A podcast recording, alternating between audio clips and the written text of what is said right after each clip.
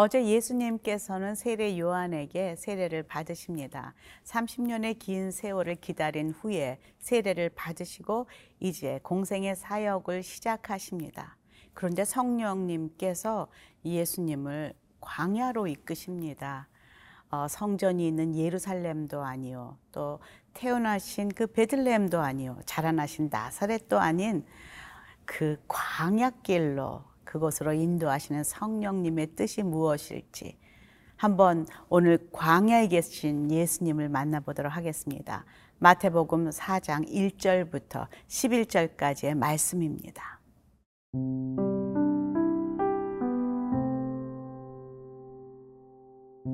마태복음 4장 1절에서 11절 말씀입니다. 그때에 예수께서 성령에게 이끌리어 마귀에게 시험을 받으러 광야로 가사 40일을 밤낮으로 금식하신 후에 줄이신지라. 시험하는 자가 예수께 나와서 이르되 내가 만일 하나님의 아들이거든 명하여 이 돌들로 떡덩이가 되게 하라. 예수께서 대답하여 이르시되 기록되었으되 사람이 떡으로만 살 것이 아니요. 하나님의 입으로부터 나오는 모든 말씀으로 살 것이라 하였느니라 하시니. 이에 마귀가 예수를 거룩한 성으로 데려다가 성전 꼭대기에 세우고 이르되 내가 만일 하나님의 아들이여든 뛰어내리라. 기록되었을 그가 너를 위하여 그의 사자들을 명하시리니 그들이 손으로 너를 받들어 발이 돌에 부딪히지 않게 하리로다 하였느니라 예수께서 이르시되 또 기록되었으되 주 너의 하나님을 시험하지 말라 하였느니라 하시니. 마귀가 또 그를 데리고 지극히 높은 산으로 가서 천하 만국과 그 영광을 보여 이르되 만일 내게 엎드려 경배하면 이 모든 것을 내게 주리라. 이에 예수께서 말씀하시되 사탄아 물러가라. 기록되었을 때 주 너의 하나님께 경배하고 다만 그를 섬기라 하였느니라 이에 마귀는 예수를 떠나고 천사들이 나와서 수종드니라 30년을 기다리신 후에 메시아 사역의 첫 출발지가 바로 광야입니다. 성령님께서는 예수님을 광야로 어, 인도하십니다. 1절, 2절 보겠습니다. 그때 예수께서 성령에게 이끌려 마귀에게 시험을 받으러 광야로 가사 40일을 밤낮으로 금식하신 후에 줄이신지라. 광야는 사람들이 없는 곳입니다. 외롭고 춥고 또 이렇게 40일을 금식하며 배가 고프고 그리고 덥고 모든 악한 조건을 다 가지고 있는 것이 광야입니다. 그런데 여기서 1절에 보니까 마귀에게 시험을 받으러 사람은 기다리고 있지 않았지만은 그곳에서 기다리는 그 한 인물이 있었으니 바로 사단 마귀입니다. 예수님을 시험하기 위해서 준비하고 있다는 것이죠. 지금 시험하는 자가 예수님께 나와 지금 계속 그를 유혹하고 있습니다. 첫 번째 시험은 무엇입니까? 3절 보겠습니다. 시험하는 자가 예수께 나와서 이르되 내가 만일 하나님의 아들이거든 명하여 이 돌들로 떡덩이가 되게 하라. 처음 그 시험은 돌을 가지고 떡덩이가 되게 하라. 사실 배가 고픈 사람에게는 이 떡 하나가 정말로 어, 갈망하고 필요한 그런 것을 사단은 알고 있습니다. 그러기에 그 많은 것보다도 그 육신의 그 아픔, 육신의 필요, 이것을 지금 누르고 있다는 것이죠. 사단은 늘 우리에게 그런 방법으로 찾아옵니다. 아픈 사람은 건강을 이유로 또 돈이 없는 사람은 돈을 어, 통과하면서 그리고 또 외로운 사람은 어떤 다른 유혹으로 여러 가지 우리가 상상하지 못했던 방법으로 사단은 그렇게 접근합니다. 예수님에게 내가 하나님의 아들이었거든. 사단은 이미 알고 있었습니다. 예수께서 하나님의 아들이심을. 지금 그것을 다시 한번 그에게 어, 강조하면서 이것을 한번 떡으로 만들어 봐. 그럼 네 배도 지금 덜 고플 거야 하면서 유혹하고 있습니다. 예수님께서 이 사단에게 뭐라고 대답하십니까? 4절입니다. 예수께서 대답하여 이르시되 기록되었을 때 사람이 떡으로만 살 것이 아니요 하나님의 입으로부터 나오는 모든 말씀으로 살 것이니라 하였느니라 하시니 예수님께서는 말씀으로 신명기의 그 말씀으로 사단의 그 유혹을 물리치십니다. 우리는 육의 그 양식을 쫓아가다가는 결국은 사망입니다. 그리고 그 후에는 영벌과 어, 영생이 준비되어 있습니다. 그러기에 우리는 영원한 것을 추구하며 그것을 따라가야 할 하나님의 사람들이요 영에 속한 사람들이라는 것을 잊지 말아야 합니다. 영에 속한 사람들은 육신의 그 음식을 먹지만은 더 중요한 영의 양식을 놓치면 안 된다는 것이죠. 우리의 영의 양식은 무엇입니까?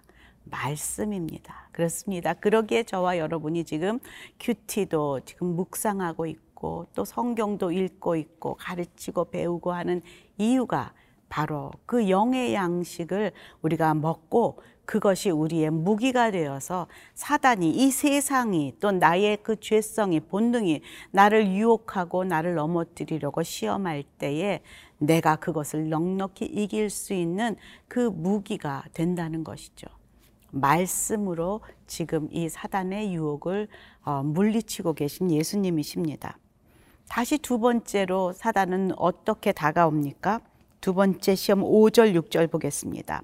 이에 마귀가 예수를 거룩한 성으로 데려다가 성전 꼭대기에 세우고 이르되 내가 만일 하나님의 아들이어든 뛰어내리라 기록되었을 때 그가 너를 위하여 그의 사자들을 명하시리니 그들이 손으로 너를 받들어 발이 돌에 부딪히지 않게 하리로다 하였느니라.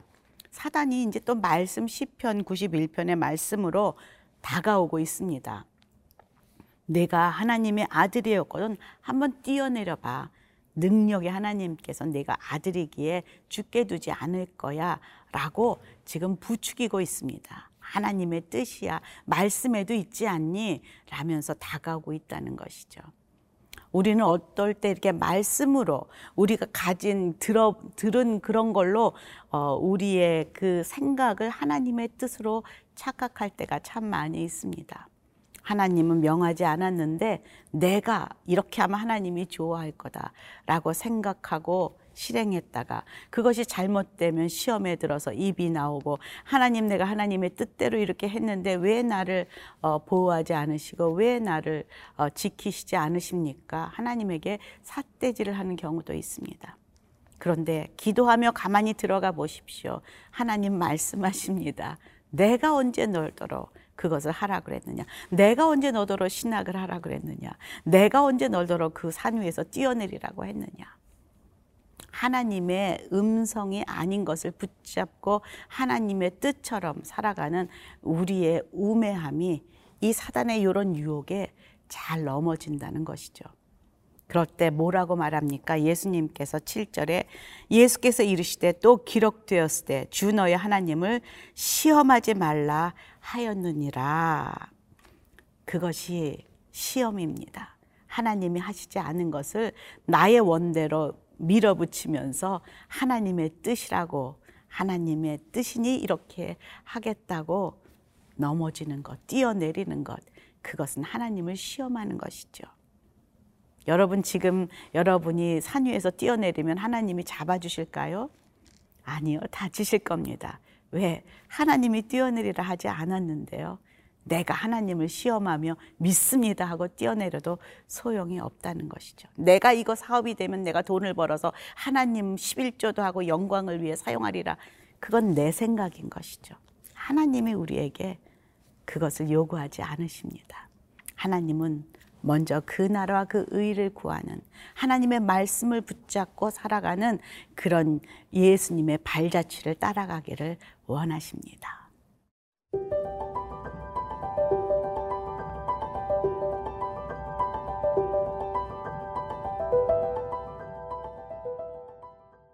광야에서 예수님을 기다리던 사단은 이렇게 세 번째로 유혹합니다. 어, 8절입니다. 마귀가 또 그를 데리고 지극히 높은 산으로 가서 천하 만국과 그 영광을 보여 이르되 만일 내게 엎드려 경배하면 이 모든 것을 내게 주리라. 사단은 포기하지 않는 것 같습니다. 하나 됐다고 또 포기하지 않습니다. 지금 두 개나 예수님께서 물리치셨는데 세 번째로 또 찔러봅니다. 나에게 경배해라. 그럼 내 모든 것을 너에게 허락해 주리라. 우리는 어떨 때 정말 우리가 말씀으로 믿음으로 한 가지를 어, 잘 넘겼다 생각하면 우쭐합니다. 그래서 드디어 승리했다라고 하지만 우리는 어머니 사랑하는 것은 승리했는데 어느 날 남편에게서 무너지는 나를 바라봅니다. 우리 남편 그래 사랑해야지 다시 한번 결심했는데 자녀에게 또 무너지는 우리를 바라봅니다. 하나 됐다고 그 다음 되는 것이 아닌 것이 사단은 끊임없이 우리의 연약함을 찔러보고 우리로 좌절하게 하고 하나님을 등지도록 말씀에 불순종하도록 유혹하는 것이 사단입니다. 사단은 거짓말하는 자입니다. 우리의 영을 어떻게든지 하나님으로부터 멀어지게 하는 것이 사단입니다. 예수님은 끝까지 말씀으로 사단을 물리치십니다. 10절에 뭐라고 하십니까? 예수께서 말씀하실 사단아 물러가라 기록되었을 때 주 너의 하나님께 경배하고 다만 그를 섬기라 하였느니라. 정말 우리 예수님 최고입니다. 말씀으로 모든 것을 물리치시는 예수님. 우리 가운데 늘 유혹으로 찾아오는 그 부분들을 예수님도 동일하게 경험하고 있습니다. 창세기에 보면 처음 사단이 뱀이 그 하와를 유혹할 때에 네가 이 선악과를 먹으면 눈이 밝아져. 하나님처럼 높아질 거야.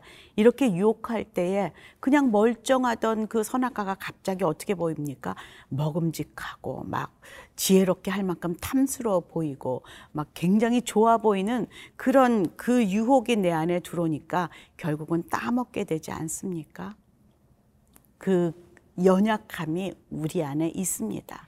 그래서 성경은 말합니다. 너희의 그 본성은 늘 육신의 정욕, 안목의 정욕, 이생의 자랑, 이것 때문에 늘 고통하며 성령의 소욕과 다른 이것을 늘 말씀으로 이겨야 한다라고 말하고 있습니다. 지금도 우리 삶 가운데 이것 때문에 넘어지는 저를 늘 바라봅니다.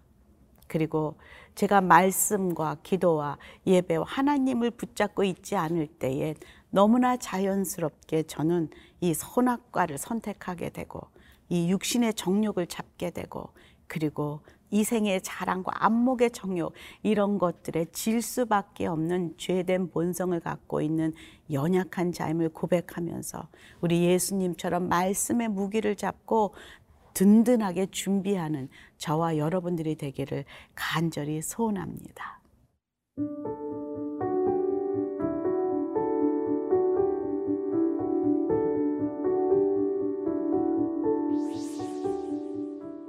하나님, 광야 같은 이 세상 속에서 매일매일 예수님과 동행하며 말씀으로 승리할 수 있도록 도와주시옵소서. 순간순간 찾아오는 사단의 유혹과 속임수를 분별하고 대적할 수 있는 성령의 민감함과 믿음을 주시옵소서. 예수님의 이름으로 기도합니다. 아멘.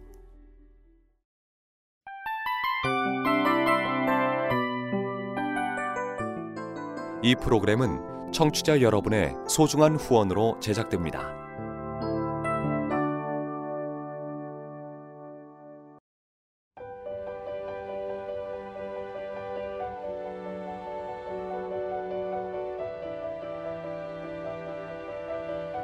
세상에는 수많은 교회들이 있지만 더 깊이 있는 말씀 강해를 찾기 위해 크기로만 교회를 선정하지 않습니다. 보다 좋은 영적 콘텐츠를 더 많이 나누기 위해 방송비를 받지 않습니다. 1년 365일 복음만 전하고 싶어서 우리는 광고를 하지 않습니다. 온누리의 복음을 땅끝까지 CGN TV와 함께 땅끝 선교사가 되주세요